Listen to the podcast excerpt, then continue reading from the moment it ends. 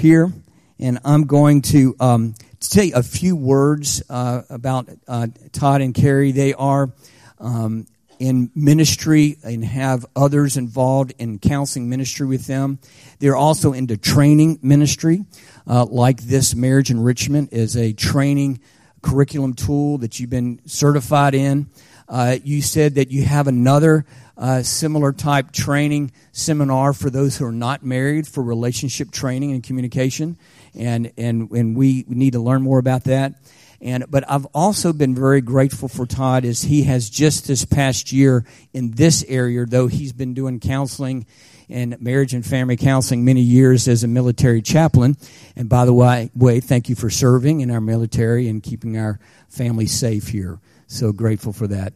So he's had many years of experience in counseling, and he has opened up a counseling services here. His offices are down downtown.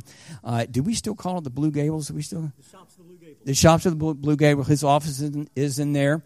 Um, you know, you CapernaumCare.com. Dot org where you can find you know contact information there. But I have heard and seen uh, and aware how his counseling ministry has helped marriages and individuals.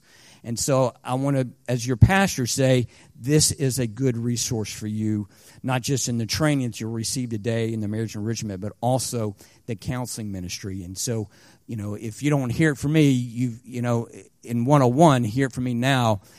This is a great resource. Feel good about pursuing uh, Todd and his team in counseling. Let me pray for you.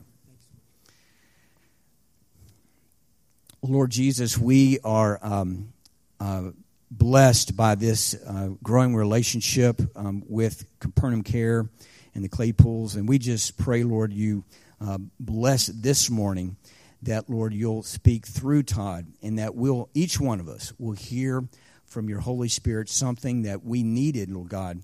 Uh, to be closer to you and be more like you in our relationships. So, Lord, we thank you for the day. Ask you bless it in Jesus' name. Amen.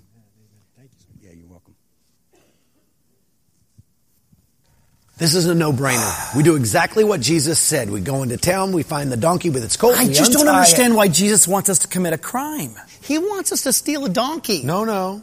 Not steal, borrow. Oh, so we're just supposed to stroll into town, untie the donkey, and. And say exactly what he said to say. Uh, what is it? Oh, that the Lord has need of it? Yes, and we'll return it. What does that even mean, the Lord has need of it? It's self explanatory. Why are you being so, so... So, so, so me? Because you all know that I'm the rule follower of the bunch. I just don't know why Jesus just didn't ask Peter to do this. Yeah, I'm thinking the same thing. This is so up Peter's alley. Steal the donkey, cause an uproar, that's his thing. Peter is the reason why banks chain their pens. Oh, I just don't want to go to jail. You know I hate one-ply toilet paper. Hey, lower your voice. Look, we're just going to do what Jesus says. What's the worst that could happen? Oh, what's the worst that can happen? What's the worst that can happen? I don't know. A cracked rib, a busted lip, the kind of name calling that'll put you in therapy years down the road. Stop it! Stop whining! Stop talking! Stop everything! Stop freaking out! Um, I, I, I don't mean to be judgy here, but someone needs to get the log out of their own eye. You have trust issues serious trust issues. You even know how many germs are in a jail cell, do you? No, no, no, I don't. I don't. I'm sure it's a whole lot, okay? I don't know. And I don't know why Jesus wants us to get a donkey, and I don't know why people are gathering branches over here and lining the streets, but it just seems like there's something big is about to happen. Wait a minute. Yeah. Go back. Why did you say I had trust issues? Okay. Okay, let's make it about you. What? Think about it. Since we've been following him, we've seen him give sight to the blind. He's healed people with leprosy. He's raised people from the dead. From the dead? I can't even raise you from a nap. Hey, I think we can trust him with this donkey issue.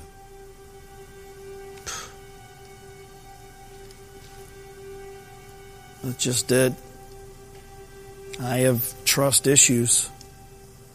I see how Jesus trusts the Father.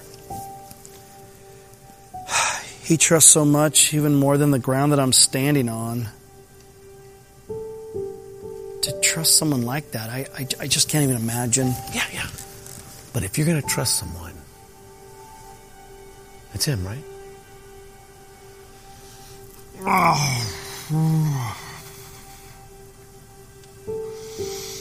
Okay, all right, let's do it.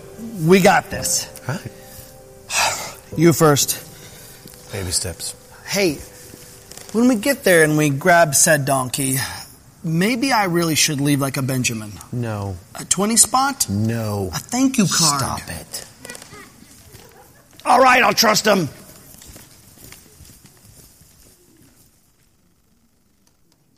Hmm. Well, good morning. Good morning. I love the skit guys. Those guys are, great. Um, it is great to be here on Palm Sunday. What a, what a great time to be here and uh, a beautiful day outside. I'm really excited for it. I'm grateful for the ministry of, of Living Waters uh, here in Shelby County and uh, the surrounding counties just such a wonderful history of, of a great ministry and kingdom work uh, that you have here. I'm also thankful for Pastor Stephen uh, for inviting me here today and, and for hosting the A Lasting Promise uh, Marriage Enrichment Weekend on April 14th and 15th. I, I, really, I hope you can attend because I am confident. I am confident that God will use that to strengthen your relationship for the better. Uh, I mean, there's just no doubt in my mind. I am that your commitment, your marriage will be better for it.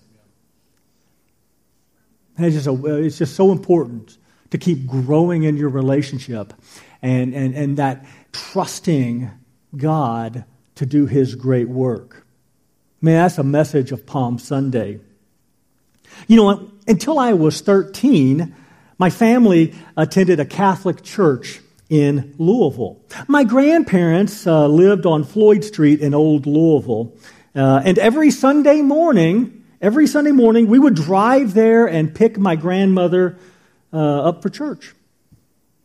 And my grandmother always dressed. I mean, she always had on this, this lovely dress, you know, the, the, the polka dots, or it was just, and, and, and, and the, the, the, necklace, the matching necklace, and the white gloves, the shoes that matched her handbag. And she always had that, that little tiny hat. You know, and, and whatever is the perfume that, uh, that, that she wore. I, I don't know, I've never, you know, really, but it was just a distinct memory and we would go to, to Mass, and we went uh, to Mass uh, uh, to a parish on the, on the West End. I don't know why, but that's where we went. Um, uh, but we went down there on the West End. Um, and, and, and each week following the service, following Mass, we would all get together. You know, that was um, my, my uncles, my aunts, uh, cousins, at my grandparents' house, and it was always a, a, a, a big meal, uh, time together, and it was, a, it was a whole day event. And I always remember uh, that there was a bakery nearby, Shelby Bakery, and there was always these fresh pastries, and, and, and, and, and probably says a lot about me today because I really loved those pastries and uh, probably ate way too many of them. Um, but we kept this routine we kept this routine probably until around 1983 uh, when, my, when my grandparents um, moved from the area uh, because it was kind of uh, it was a rough area, and, and as it is still. Um, but, but their health was, um, and their age uh, just weren't able to, to stay there. But at a very early age, that formative experience is just pressed right into my mind. Family spending time together. You know, Palm Sunday in the Catholic Church or uh, in the Catholic experience, some of you may know what that's like.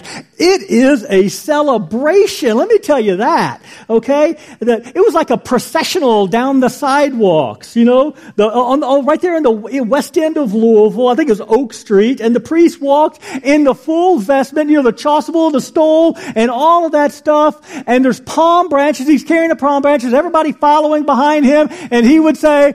Hosanna, Hosanna! Blessed is he who comes in the name of the Lord. And everybody walking behind, carrying their palm branches.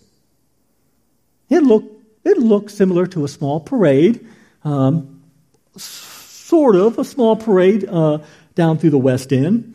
Uh, and, and, and, and people shouting and, and, and yelling. And so here I am, this kid from Todd's Point is outside of Simpsonville, right? So I fit right in with my boots walking in the, the, the streets down there, you know, following behind the priest. And, and, you know, as a child, I thought, what's all this about, right?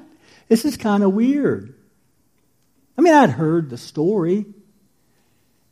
And we've heard the stories. We've read it. But I didn't understand what this all is about. Sure, I'd heard that story, right?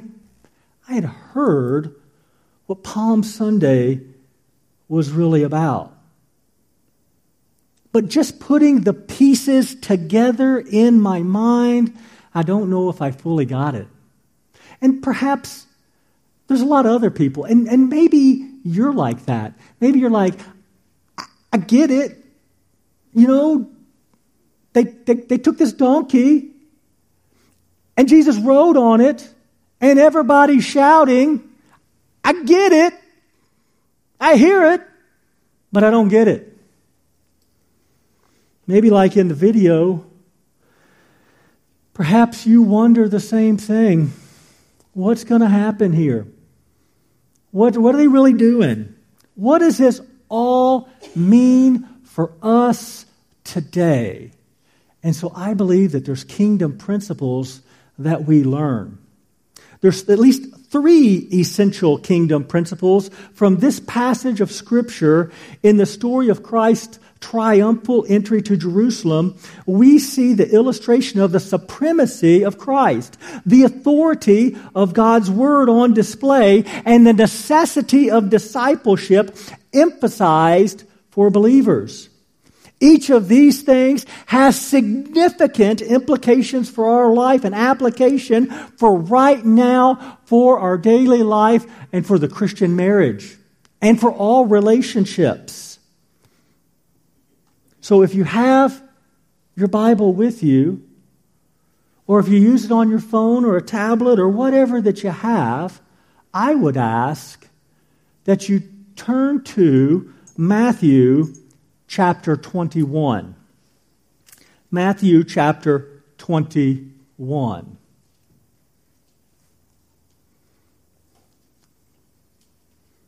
As you're turning there, I want to, it's also going to be on the screen.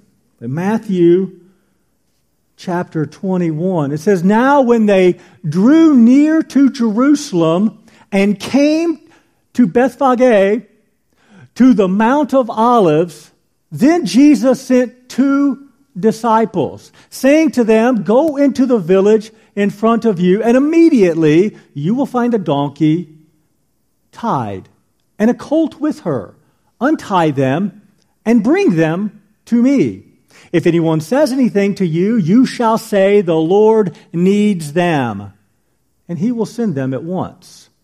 This took place to fulfill what was spoken by the prophet, saying, Say to the daughter of Zion, Behold, your king is coming to you, humble and mounted on a donkey, on a colt, the foal of a beast of burden. The disciples went and did as Jesus had directed them. They brought the donkey and the colt and put them on, put them, put on them their cloaks, and he sat on them. Most of the crowd spread their cloaks on the road, and others cut branches from the trees and spread them on the road. And the crowds that went before him and that followed him were shouting, Hosanna to the Son of David. Blessed is he who comes in the name of the Lord. Hosanna in the highest. And when he had entered Jerusalem, the whole city was stirred up, saying, Who is this? Who is this? Hmm.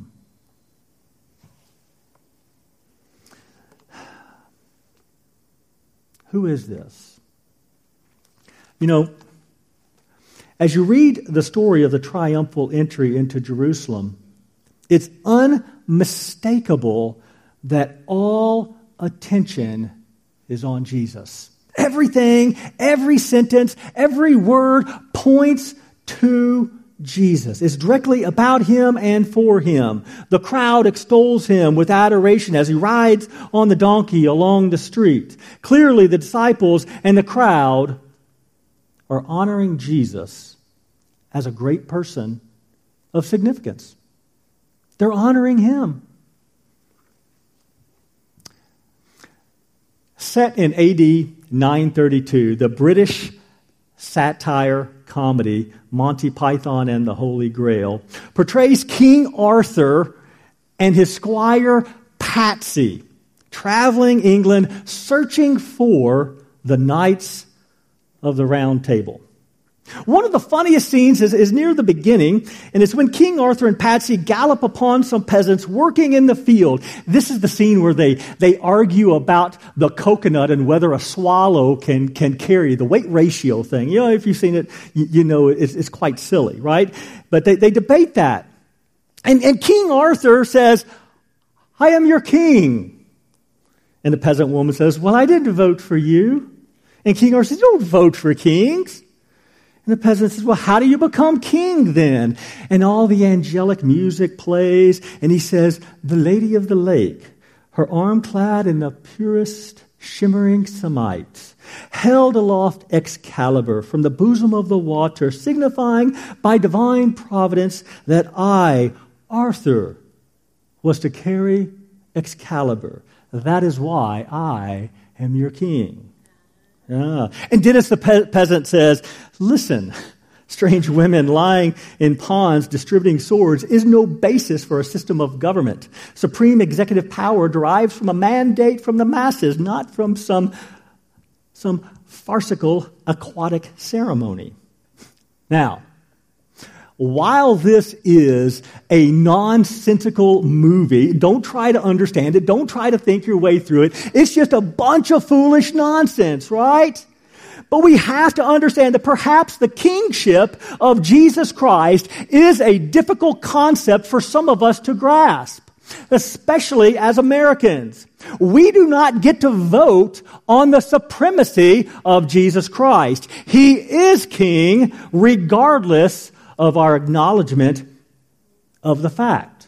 Now, C.S. Lewis wrote in his 1952 book titled Mere Christianity about the supremacy of Christ. He says, I am trying to prevent here anyone saying the really foolish thing that people often say about him.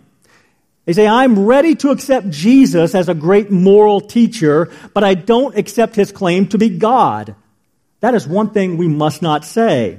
A man who was merely a man and said that sort of, sort of, the sort of things that Jesus said would not be a great moral teacher. He would either be a lunatic on the level of a man who says he is a poached egg, or else he would be the devil of hell. You must make your choice. Either this man was and is the Son of God, or else a madman or something worse. You can shut him up for a fool, you can spit at him and kill him as a demon, or you can fall at his feet and call him Lord God, but let us not come with any patronizing nonsense about him being a great human teacher. He has not left that open to us. He did not intend to. Now, it seems to me obvious that he was neither a lunatic nor a fiend, and consequently, however strange or terrifying, unlikely it may seem, I have to accept the view that he was and is God. Now, the triumphal entry into Jerusalem really underscores the supremacy of Christ. Interestingly, our central passage really it just Jesus was being honored as king. The entire story with exuberant praise confirms Christ's supremacy. Also the fact that he had two of his disciples go to Bethphage, or some people may say Bethphage, where the leading priest and the elders and the Sanhedrin all lived. Now, pointing that out, that he is making a clear statement that Jesus Christ is far above anything in Israel. He's far above anything else. Bethphage means house of unripened figs. This was the place where all the legal decisions of Israel happened. It's equivalent to going to the supreme leaders of Israel to swear in his authority. In the U.S. context, it would be like somebody going into Arlington or Alexandria, Virginia, and walking or riding straight into Washington, D.C. And it's all where the leadership lived. Make no mistake about it, Jesus declares that he is Messiah, King, and equality with God, and that his supremacy is more significant than anything else in Israel. You know, it wasn't the first time that Jesus really declared this, right? It wasn't the first time that Jesus had said that, that, that he's God. You know, he said that in John 10 30. He says that he and the Father are one. In John 17, 21, he says that the Father is in him and that he is in the Father and that the Father had sent him. But for me, perhaps the most comprehensive verse that talks about the supremacy or the deity of Christ is in the first chapter of John. See, Greek culture admired great orators. And as a Greek culture, so when, when a Greek was speaking and in this great oratory, or, uh, this great speech, that they thought, oh, the pantheon of gods has indwelled that person, right? And, and there's this great speech, but there was nothing really personal about it, right? And so John is addressing that, and he says, no, no, no, this, this idea is that the Logos, and so he uses it to teach the deity of Christ. And he says, In the beginning was the Word, and the Word was with God, and the Word was God. He was in the beginning with God. All things were made through him, and without him was not anything made that was made. In him was life, and the life was the light of men. The light shines in the darkness, and the darkness has not overcome it. Right? So it has not overcome it. Let me to click on to the next slide here. Am not working? There we go. Okay. Now, so what he's saying is, is that he's talking about this idea of the dialogos. Now, this idea of the logos or the word is that he keeps using there. And so it's important to understand this Greek word. So he uses this, this phrase, ho logos or ho logos, the word and refers to Jesus Christ as the essential and supreme word that is greater than the pantheon of all the mythological Greek gods. Now, he combines this idea, he combines this with this idea, the dia autos, or through him. Now, the preposition dia means in, through, for the sake of, because of, and conveys the kingdom truth that the supremacy of Jesus Christ is so great that all power and creative ability must occur in, through and for and because of him. The word is the cause and the determination of all that is good. So here's what John is saying. Jesus is the supreme word. He was and is God, equality with God, the second person of the Trinity. He was in the beginning. He's always been God from eternity past to eternity future. All things were made through him. So he is the creator God. He is the light of men. He is our standard by which we judge righteousness and ethics, and he shines in the darkness. He is our redeemer and our hope that redeems us and pulls us out of sin. Right? Jesus Christ is our everything. Jesus Christ is what we look to for all relationships. Jesus Christ is the standard for every single thing in life. It is every single thing that we look at.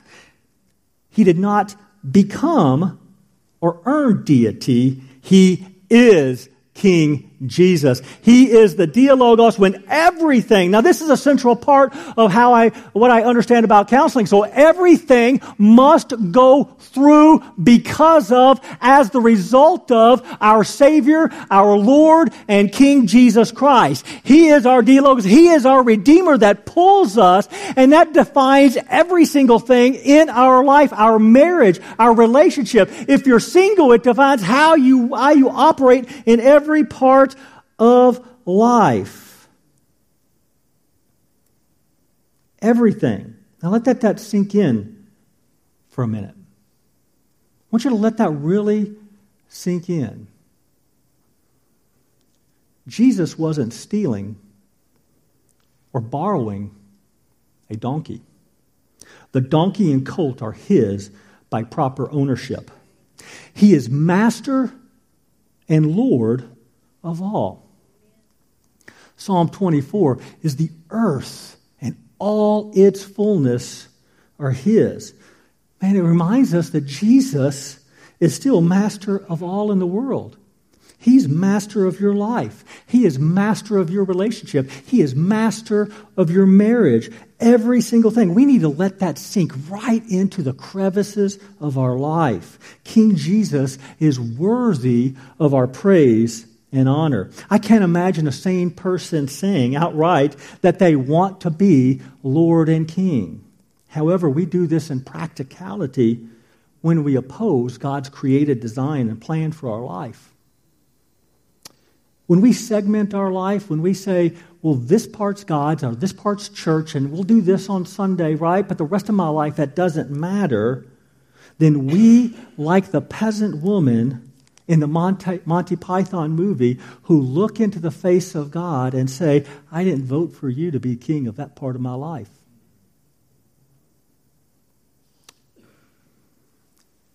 Much worse is we say, I want to be king of my own life. When we don't let God come into that part of our relationship, when we don't let God come into our marriage, when we don't let God come into how we function and operate in life, then we like that peasant, say, I want to be king. And we reject the supremacy. I think we're seeing this opposition in society right now. We see it as people oppose their created sexual identity. We learn from the first pages of Scripture in the beginning, God created them male and female. However, this goes much deeper and much more profound than merely just the LGBTQ plus issues. We must understand that God is the Lord and King of every part of our life, including our mental, emotional, spiritual, relational health. God is King and Lord of all. As Creator, our relationship to God is relevant to every single part of our life. Our relationship with Jesus Christ through the dialogos matters for our mental, emotional, and relational and our spiritual health. And we must surrender every part of our life to His Lordship. When we see our life through the lens of that dialogos, everything is under the ownership of God. Everything. Even our marriage, our parenting, our job, our career, what we watch on TV, what we scroll through on our phone. God has authority and reign of every single part of our life. When we recognize His supremacy in our life, we begin to experience Him as Redeemer and Healer. He comes in and he, His authority reigns in our life. And people reject the kingship when they refuse to listen. Refuse to listen to his voice. Rejection of your calling. How God wants you to serve in the kingdom. Or not giving God the rightful place, the prominence in your marriage or your family or your work, your recreation, your entertainment. If God desires to use something, right? If God desires to come in and to take your donkey and colt, right? If God desires to come in and say, I want to use your vehicle, if I, God says, I want, to, I want to use your marriage, I want to use your life, I want to use your career, I want to use your talents, I want to use your gifts, He is not obligated in any way to ask our permission because God owns it all. It is His. So when God comes for the donkey and colt, the answer is yes, Lord. I am your servant. Yes. And I suppose for many people, right, applying the kingship of Christ is quite subjective. It's quite subjective. How do you how do you how do you understand that, right? It's very subjective since they struggle to hear the voice of God in their life. Because God speaks to us through the ho logos, his word, and his word in the scripture. Thus, scripture is an authority in our life, right? Right from the beginning of this story, right? So, in this story we read on Jesus' triumphal entry into Jerusalem, he refers back to Zechariah 9 9. And it says, Rejoice greatly, O daughter of Zion. Shout aloud, O daughter of Jerusalem. Behold, your king is coming to you. Righteous and having salvation is he. Humble and mounted on a donkey, on a colt, the foal of a donkey.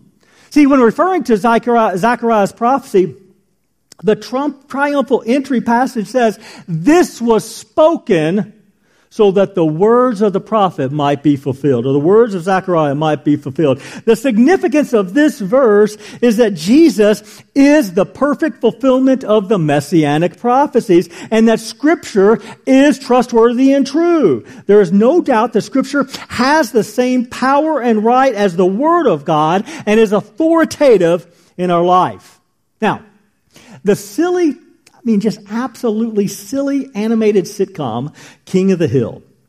It makes fun of Texas rednecks. I lived in Texas for a while, so I've always found that quite humorous watching it. And Hank Hill, it features Hank Hill, his wife Peggy, their son Bobby, and three well meaning, kind of dull neighbors Dale, Bill, and Boomhauer. Boomhauer is the one that's really hard to understand. And if you're familiar with this story, you know that Hank sells propane and propane accessories. Now, Hank takes this job very seriously. Propane and propane safety is extremely important to him right? And he often gets in these debates, right? He gets in these debates on whether you should use uh, propane versus the dirty burning uh, charcoal for cooking your food, and propane and propane safety, right?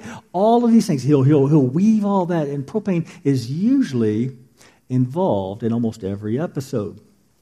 Now, Peggy Hill, who is, who is key to the show's charm with her antics, is described as a messed up and barely functioning mother with ridiculous expectations of grandeur. She thinks very highly of herself, right?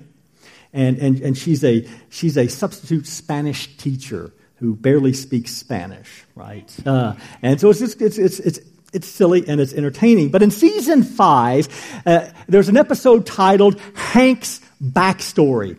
Now, Peggy, in an effort, Hank had dropped out of the Arlen lawnmower race, and, and, and Peggy was going to try to get him to go back into this, uh, this race. So she fakes this propane emergency, much to Hank's chagrin, right? And when Hank confronts her, Peggy replies, I prayed about it, and I heard God tell me, don't do it, but I knew better. Now, hmm. She says, I knew better. We can laugh at this because it's a silly cartoon, right? But we must remember that the show is mocking people's actions. How often do our actions dismiss the authoritative Word of God because we know better? People can sit in church sometimes and we hold our Bibles, and in practicality, we turn away from God's truth to human fables and myths, believing that the Bible is irrelevant. Now, we may not say that out loud, but our actions may say that. And maybe they don't open it up or really apply it to their communication. or how to live as a single person, or how to be a husband, or how to be a wife, or whatever stage in your life, because they're all addressed right there in the pages of Scripture. In contrast to this, we see somebody like William Tyndale, who lived during the 1400s, 1500s, and there's a movie called God's Outlaw about him. It's a wonderful movie. Devoted his life and work and was executed for translating the Bible to English. But within four years after his death, the first complete English version of the Bible was published because of his efforts. He is famous for saying to his accusers, If God spares my life ere many years, I will cause the boy that driveth the plow to know more of the Scripture than thou dost.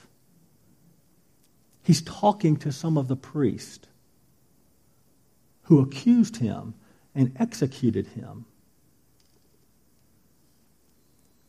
I think he fulfilled that. He devoted his life to the point of death because he knew the power and the importance of the authoritative Word of God. Throughout history, God has protected His Word and His people to translate and publish the Bible, the authoritative Word, so every one of us can hear, Thus saith the Lord. The, the, the, staggering odds of the messianic prophecies being fulfilled is astronomical. The odds of a person fulfilling eight prophecies is 10 to the 18th power. I don't even know how to say that number, right? That's one with 18 zeros. The odds of a person filling 48 prophecies is 1 to the 57th. Jesus Christ fulfilled 300 messianic prophecies. And it's not just the messianic prophecies. It's the book. It's the, it's the book itself. It's the fragments that we have. It's the archaeology. The, that there are thousands upon thousands of original fragments that we have that prove the veracity of the Word of God that you hold right there in your hand. Of the 66 books that we have in the Bible, 39 in the Old, 27 in the New Testament, they are trustworthy and true. And in the same way as Jesus' triumphal entry into Jerusalem, the Bible is the authoritative Word of God and they speak God's instruction, right? By faith we understand, right? That the universe was created by the Word of God so that what is seen was not made out of things that are visible, right? Now, here's this word that's in uh, that's it's katartizo. Now, katartizo means created and can be translated as frame. Some of yours might say frame, some may equip, some may say strengthen or repair. It expresses an action that makes us what we ought to be. So when we read in Scripture, it is making us what we ought to be. Making us. And the second word is rhema, and it means the words of God. It's the same what Matthew used that man does not live by bread alone, but by the very word of God. 2 Timothy uh, 3 tells us this. It says, all scripture is breathed by God and is profitable for teaching, for reproof, for correction, for training in righteousness. And now Paul uses a similar word, but he says, it's, it's, hang, hang with me because I'm, I'm, I'm, from Kentucky and so I had to pronounce it. It's theopneustos. Theonutos. It literally means God's breath. It kind of points back to where in the garden, where God breathed life into Adam. God is breathing His Word. God is breathing the ho logos right there. The words you read in Scripture are the same as the ho logos. They're the same as the voice that was heard by Moses at the burning bush. It is God breathing His words right there on the pages. And as you read it, you are reading the very words of God. Thus saith the Lord. Man, every single bit of it. God continually speaks to us today. The Word of God frames this world. It brings understanding to this world. It helps us know what is right, what is good. It's the definition of our ethics. It's every single thing. It's framing it. It's repairing it. It overall teaches us what we ought to be. The Word of God tells us that as Christians, how now we ought to live. And Timothy tells us that Scripture is, ever, is useful for every part of our life and it propels us to live our destiny with objective truth. Right there in the pages, you've got that objective truth, the ho logos, God speaking to you. It's also, it confirms it right there in the words of Scripture. God's Word is instructional. It teaches us how to live. It tells us how to live in relationship with God and to relationship with other people. It addresses every single domain of life at every life stage. For everything you need, God's Word has authority. It calls out life, it calls us to live. But some of the most dangerous words are like those of Peggy Hills. I know the Bible says, but the challenge for you and I today is to learn how to apply it to our life to every single part. What does God have to say to your marriage? I think that's why it's so important to attend the Lasting Promise Marriage Enrichment. Something that is based on biblical principles through the lens of the ho logos. You will learn biblical truths, how to have, something that you can apply right, of way, how to have a better marriage. What is God saying about your calling in the kingdom, right? How does a king want to use you in ministry? What's God saying about your work and career? In what areas do you need to release your life to be under the authority of the king's dominion?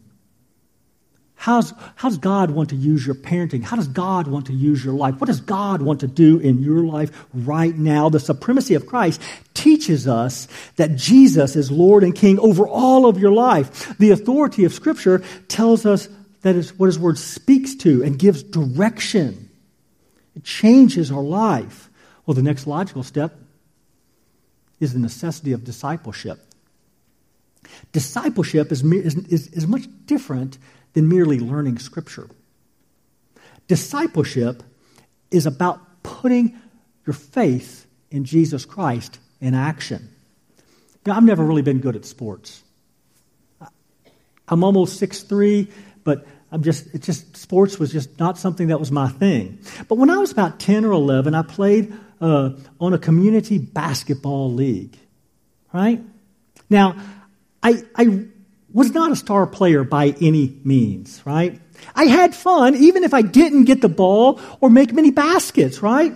I remember one game when the ball was passed to me and it was my time and I started dribbling right down the court, right? It was like everything was perfect. I dribbled down. Nobody was even near me. I squared up to the basket. I took the shot and swoosh, I scored the points. wow. Man, if you can imagine I felt so much joy and glee in that moment.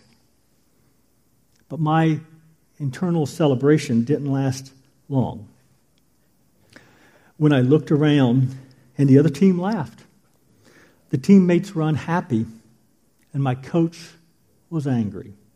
In my excitement, I had run the ball down the court the wrong way and scored a point for the other team. Huh? You can imagine the embarrassment. The opponents were laughing, the, the, the, the snickering from the bleachers, right? The hardest part? I let down people. I was playing for the wrong team. And the coach tried to tell me, but I wasn't listening. In that moment, all focus was on me and what I wanted. I had the ball, and it was my time to make the shot. Like the two disciples, They had to learn to trust and play for the right team. Discipleship is about learning to play for the right team.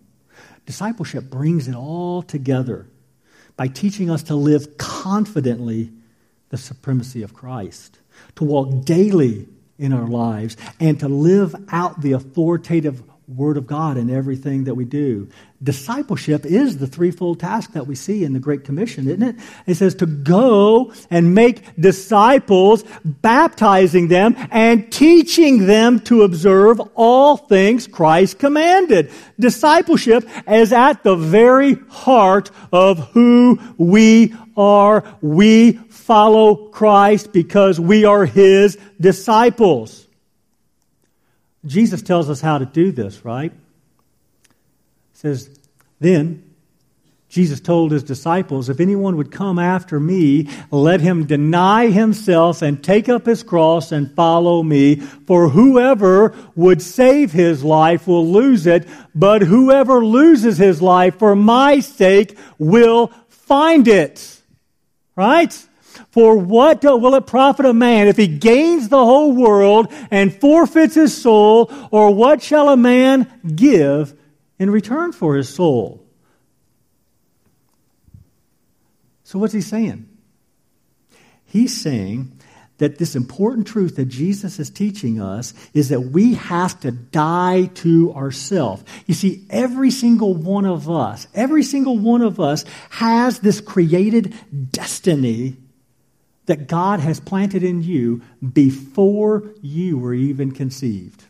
That's what Scripture says, right? Before you were even thought of on this earth, God knew who you were. God knew you had a created destiny, and He planned it. He planned out your life. And this includes in serving Him in the kingdom. This is your true identity or your true self. It's at the very core of who you are. It's the core, the very foundation of your being. You are a child of God and created to be in relationship and to glorify Him. Everything about you is intentional. Your sexual identity, your eye, your hair color, your smile, the tone of your voice, your interest, your personality, everything about you is a precise combination of what God wants you to be. And He wants you to live it out in the kingdom. Kingdom work, kingdom living being a child of the king. The problem is our false self. Right? And the problem is our false self, and that's the problem of sin, the issue of sin. Our false self looks at the supremacy of Christ and says, I don't want to be my own king. I want to be my own king. Our false self brings out all that stress and anxiety and destruction. If you want to follow the king, you got to put some hard work in it. It's the hardworking farmer who ought to have the first share of the crops. Think over what I say, for the Lord will give you understanding in everything. Right? We are all people who are becoming. I am becoming. You're becoming. You're becoming in your relationship. You're becoming who you are. You're becoming, and it's a, at the point of salvation, God accepts us as we are, but you can't stay as you are. God accepts you, and then you're going to grow into your true self. That is discipleship. You can't stay where you are. That would be a rejection of the supremacy of Christ. That would be a rejection of the authority of of Christ. That would be a rejection of discipleship. So, a person who claims to be a Christian but so shows no sign of spiritual fruit is suspicious at best. So, are you growing and becoming an obedient disciple in your life? If you are, it must cross over into every area, every domain. What about your marriage? Are you growing in your relationship? Are you growing as a single person? Are you growing as, a, as, a, as, a, as a widow and as a widower? Are you growing in your service? Are you growing as a child? Are you growing as a teen in your relationship with Jesus Christ? Or what about your, your bank account and your tithing? Are you growing in your finances and you're saying, I'm really tithing to the local church? Your relationship with Jesus Christ and your marriage, everything about you should be in discipleship and growing in your relationship with Christ. Everything. The kingdom principles, the triumphal entry of the supremacy of Christ, the authority of Scripture, the necessity of discipleship. And we must learn to re- surrender and apply these principles, right? But everything changed in just a minute. The triumphal entry, they all go in, right? And everybody's shouting and everybody's saying, Hosanna. But a few days later, the crowd's jeering and shouting, Give us Barabbas, and they're wanting to crucify him. So, what really changed? What changed in this? And Jesus entered the temple and drove out all who sold and bought in the temple, and he overturned the tables of the money changers and the seats of those who sold pigeons. And he said to them, It is written, My house shall be called a house of prayer, but you make it a den of robbers. And the blind and the lame came to him in the temple, and he healed them. But when the chief priests and the scribes saw the wonderful things that he did, and the children crying out of the temple, Hosanna to the Son of David, they were indignant and they said to him, Do you hear what they are saying? And Jesus said to them, Yes. Have you never read out of the mouths of infants and nursing babies? You have prepared praise. So it was all good. Everything was fine.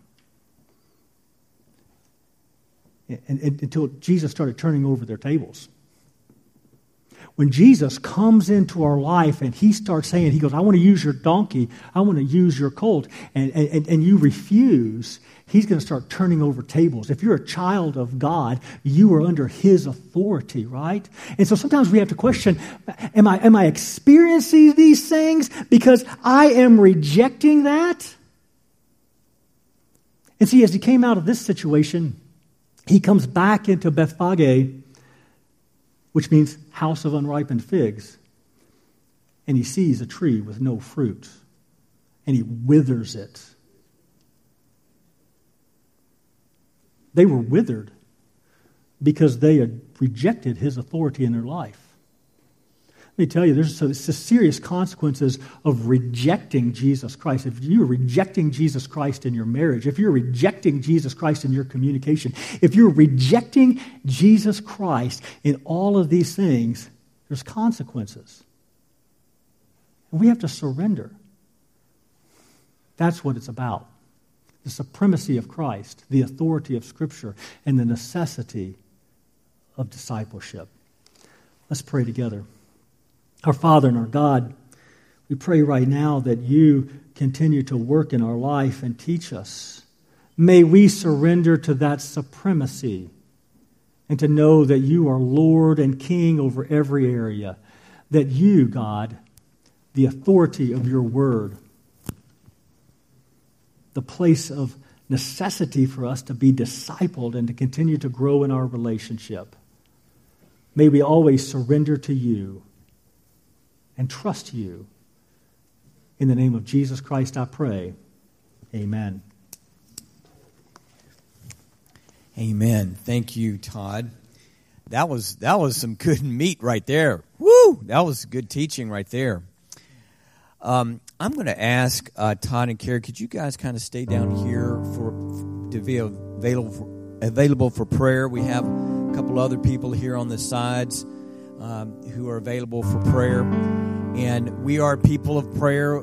Please don't leave this morning if there's something that uh, is is bothering you, something that is uh, you're at unrest about, you need someone to pray with you. Uh, then we